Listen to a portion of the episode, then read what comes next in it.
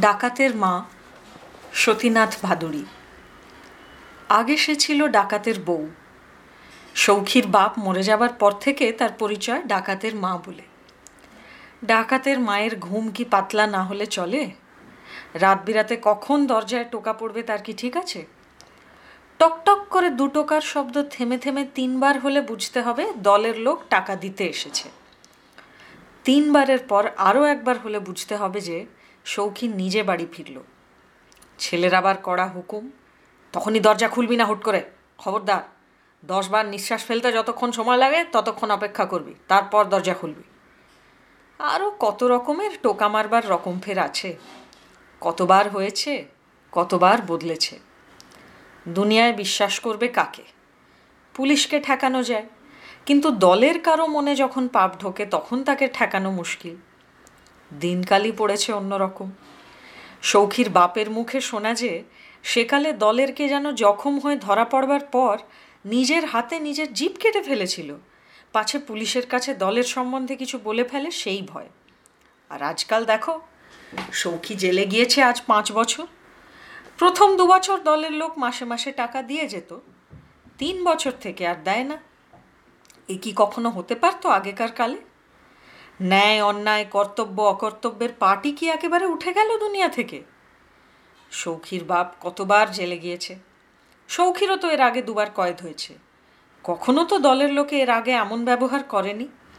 মাস না যেতেই হাতে টাকা এসে পৌঁছেছে। কখনো বা আগাম, তিন চার মাসের একসঙ্গে। কিন্তু এবার দেখো তো কাণ্ড।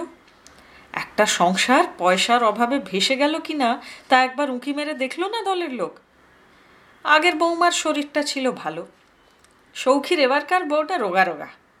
তার উপর ছেলে হওয়ার পর একেবারে ভেঙে গিয়েছে শরীর।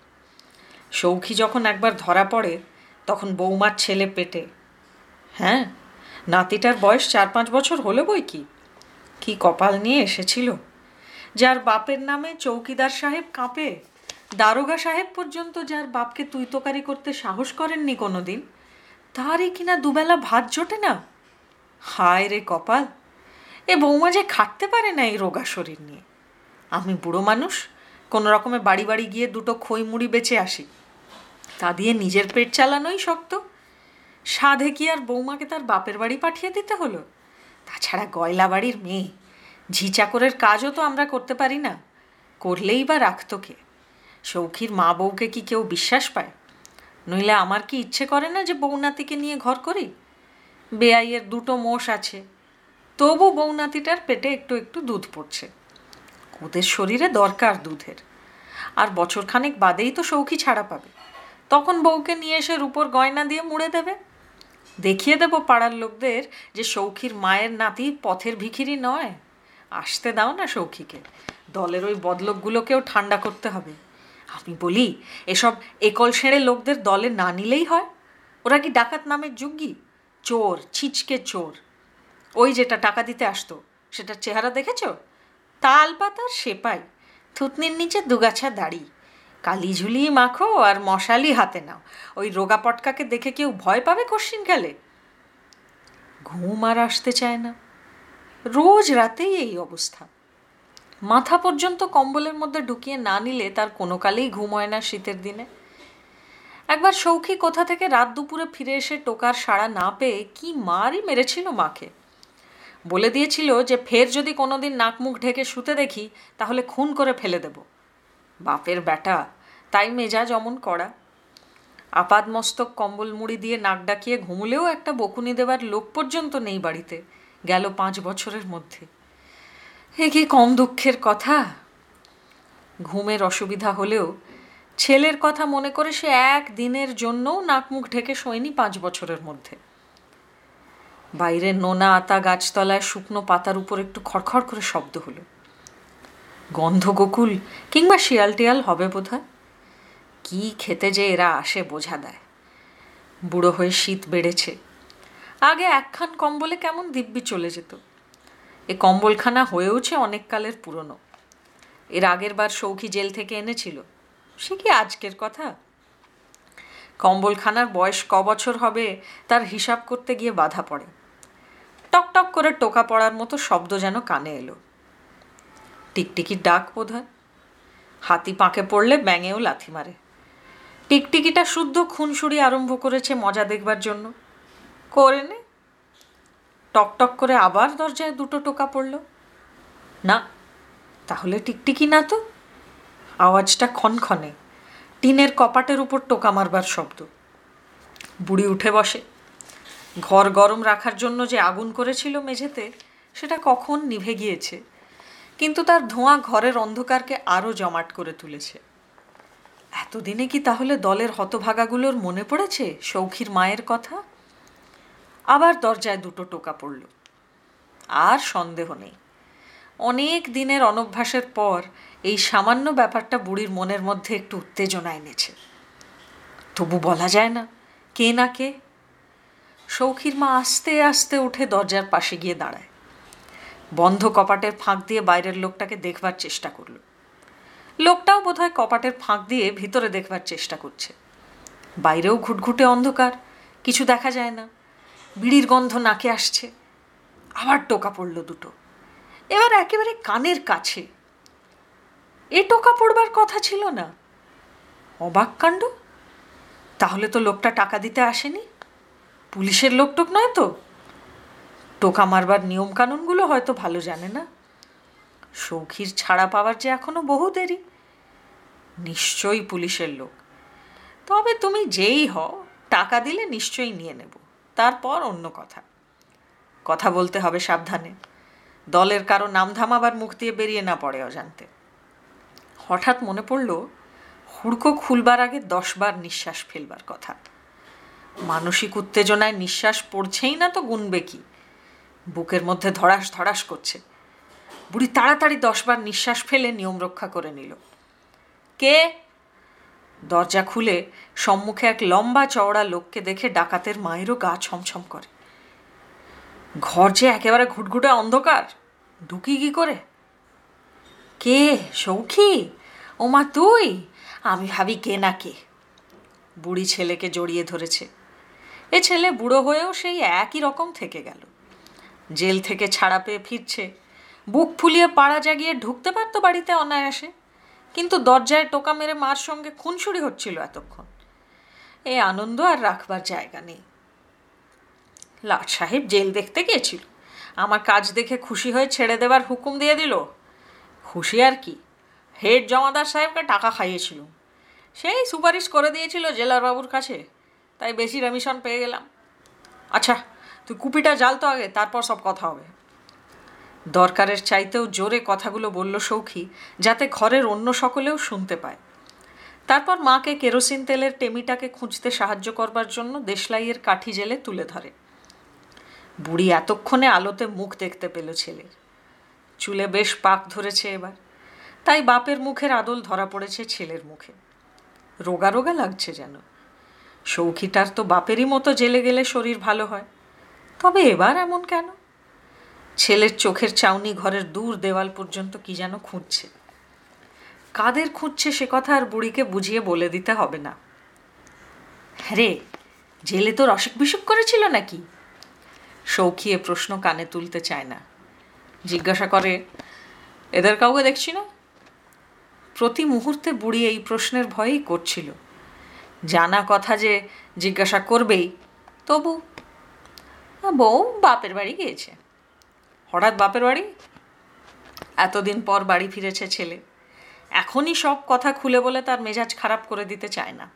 মরদের রাগ শুনেই এখনই হয়তো ছুটবে রাগের মাথায় দলের লোকের সঙ্গে বোঝাপড়া করতে। নাতি আর বউয়ের শরীর খারাপের কথাও এখনই বলে কাজ নেই। ছেলে ছেলে করে মরে সৌখী। আগের বউটার ছেলে পিলে হয়ই নি এ বউয়ের ওই একটি তো টিম টিম করছে। তার শরীর খারাপের কথা শুনলে হয়তো সৌখী এখানে আর একদিনও থাকবে না। এতদিন পর এলো, একদিনও কাছে রাখতে পারব না। খেয়ে দে জিরিয়ে সুস্থির হয়ে থাকুক একাধ দিন। তারপর সব কথা আস্তে আস্তে বলা যাবে। কেন? মেয়েদের কি মা বাপকে দেখতে ইচ্ছে করে না একবারও? না না, তাই কি বলছি নাকি? অপ্রতিভের চেয়ে হতাশ হয়েছে বেশি সৌখী। তার বাড়ি ফিরবার আনন্দ অর্ধেক হয়ে গিয়েছে মুহূর্তের মধ্যে। ছেলেটা কেমন দেখতে হয়েছে, তাই নিয়ে কত কল্পনার ছবি এঁকেছে জেলে বসে বসে।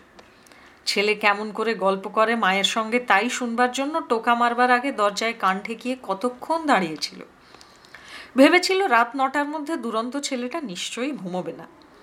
সে মনে মনে ঠিক করে ফেলে যে কালই সে যাবে শ্বশুরবাড়ি বউ ছেলেকে নিয়ে আসতে। এ কথা এখনই মাকে বলে ফেলা ভালো দেখায় না। নইলে মা আবার ভাববে যে নতুন বউ এসে ছেলেকে পর করে নিয়েছে। মা কত কি বলে চলেছে।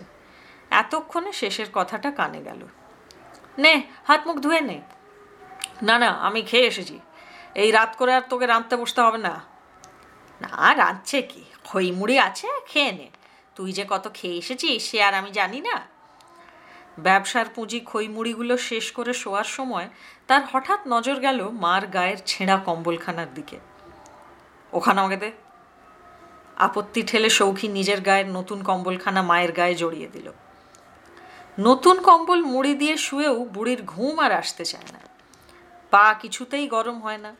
রাজ্যের দুশ্চিন্তায় মাথা গরম হয়ে উঠেছে। সৌখীর নাক ডাকানির একঘেয়ে শব্দ কানে আসছে। এতদিন পর ছেলে বাড়ি এলো, কোথায় নিশ্চিন্ত হবে? তা নয়। সৌখীকে কি খেতে দেবে কাল সকালে, সেই হয়েছে বুড়ির মস্ত ভাবনা। আজকের রাতটা না হয় বিক্রির খইমুড়ি দিয়ে কোনো রকমে চলে গেল। যদি বলতো দুটো ভাত খেতে ইচ্ছে করছে, তাহলেই আর উপায় ছিল না, সব কথা না বলে। আলু, চাল, সর্ষের তেল সবই কিনতে হবে, অত পয়সা পাবো কোথায়? ভোরে উঠেই কি ছেলেকে বলা যায় যে, আগে পয়সা জোগাড় করে আন, তবে রেঁধে দেব? কাছারির ঘড়িতে দুটো বাজলো। ভেবে কুল কিনারা পাওয়া যায় না। মনে পড়ল যে, পেশকার সাহেবের বাড়ি রাজমিস্ত্রি লেগেছে। আজ যখন মুড়ি বেচতে গিয়েছিল, তখন দেখেছে যে পড়ে যাওয়া উত্তরের পাঁচিলটা গাঁথা হচ্ছে। বুড়ি বিছানা থেকে উঠে পা টিপে টিপে বেরোলো ঘর থেকে। মাতাদিন পেশকারের বাড়ি বেশি দূরে নয়। পাঁচিল সেদিন হাত দুই আড়াই উঁচু পর্যন্ত গাঁথা হয়েছে। মাটি আর ভাঙা ইটের পাহাড় নিচে পড়ে থাকায় সে পাঁচিল ভাঙতে বুড়ির বিশেষ অসুবিধা হলো না। বাড়ি নিশুতি।